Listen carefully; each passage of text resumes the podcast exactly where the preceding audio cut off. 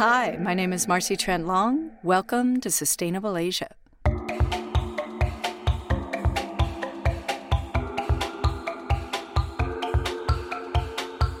This is the Plasticity Podcast, made in collaboration with Ocean Recovery Alliance.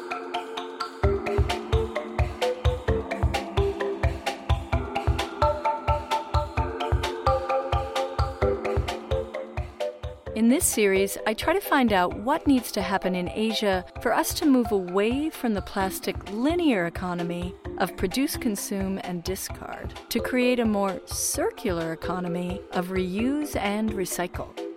In this episode, what's the infrastructure that needs to be put in place so plastic can be collected and sorted so it can be recycled and used in new products?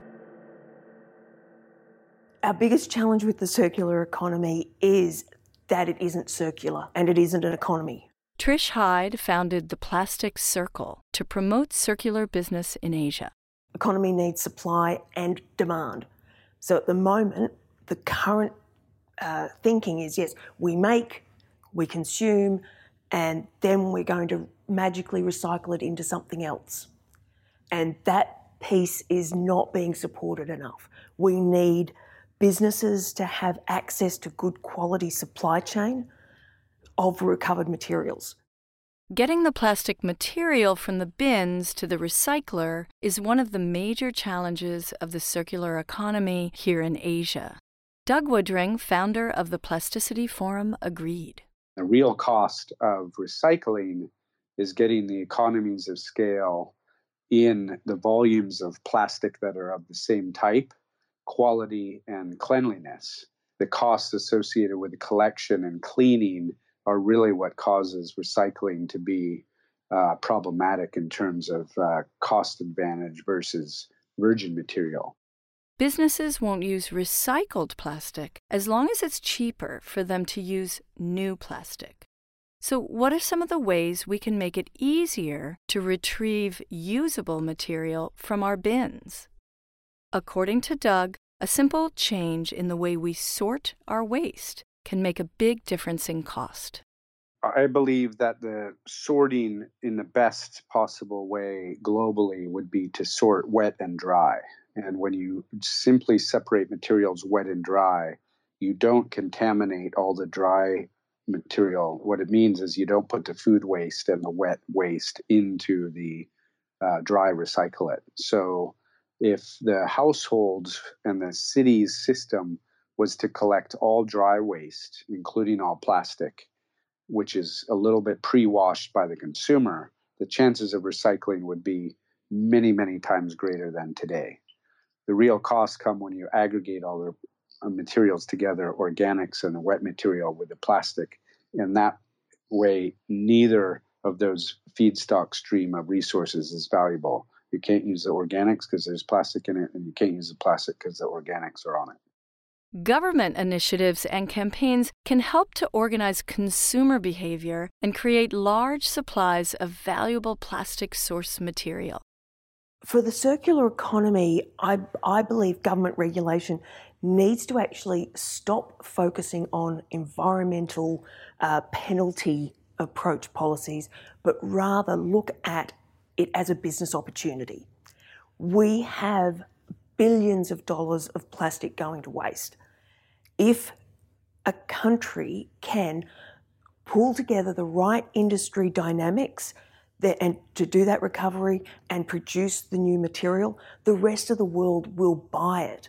We want to buy recycled content. Using the scale and using the, the social fabric, I think, is really the way to address a circular economy.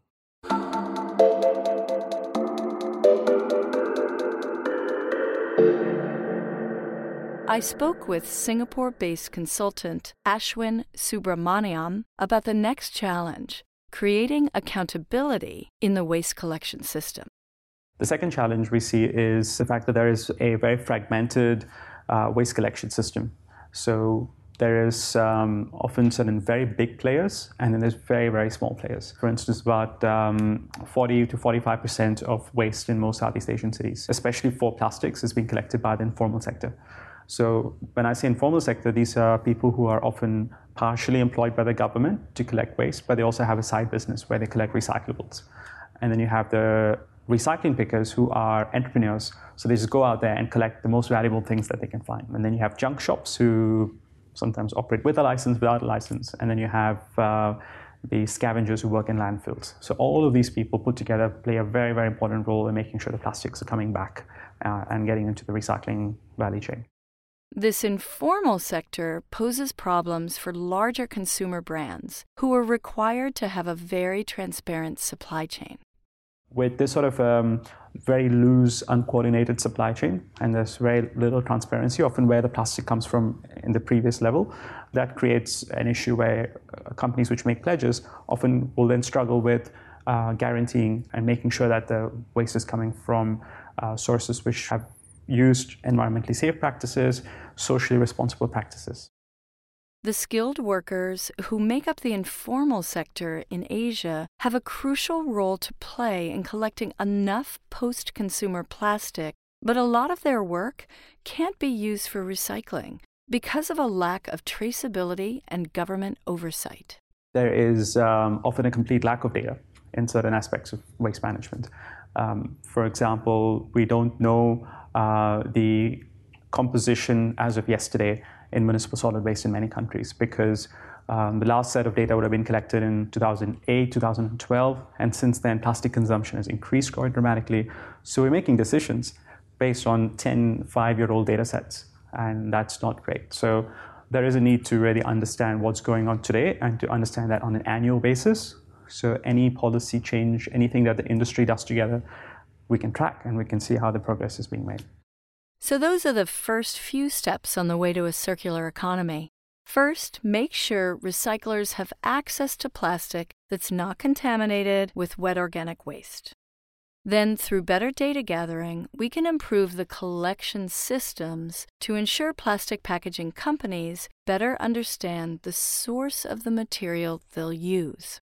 With that basic framework in place, we can now turn to the recycling facilities themselves. What can be done to lower the cost of recycling plastic in Asia so we can further increase the scale of production? That's on next in the Plasticity Podcast.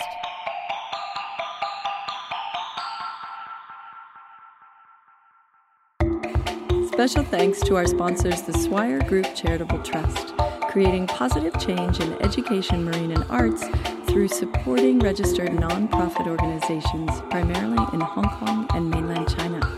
And to the RS Group, investing in the future we want to create. If you like what you hear, subscribe to the Sustainable Asia podcast and please give us a rating. Show notes are posted on our website, sustainableasia.co. The Plasticity Podcast is produced by Sustainable Asia in collaboration with Ocean Recovery Alliance. The series was created by me, Marcy Trent Long, written, edited, and mixed by Sam Beckermans. The music in the episode is made from repurposed and recovered waste items by Alexander Mobison. Learn more about his music at kalelover.net.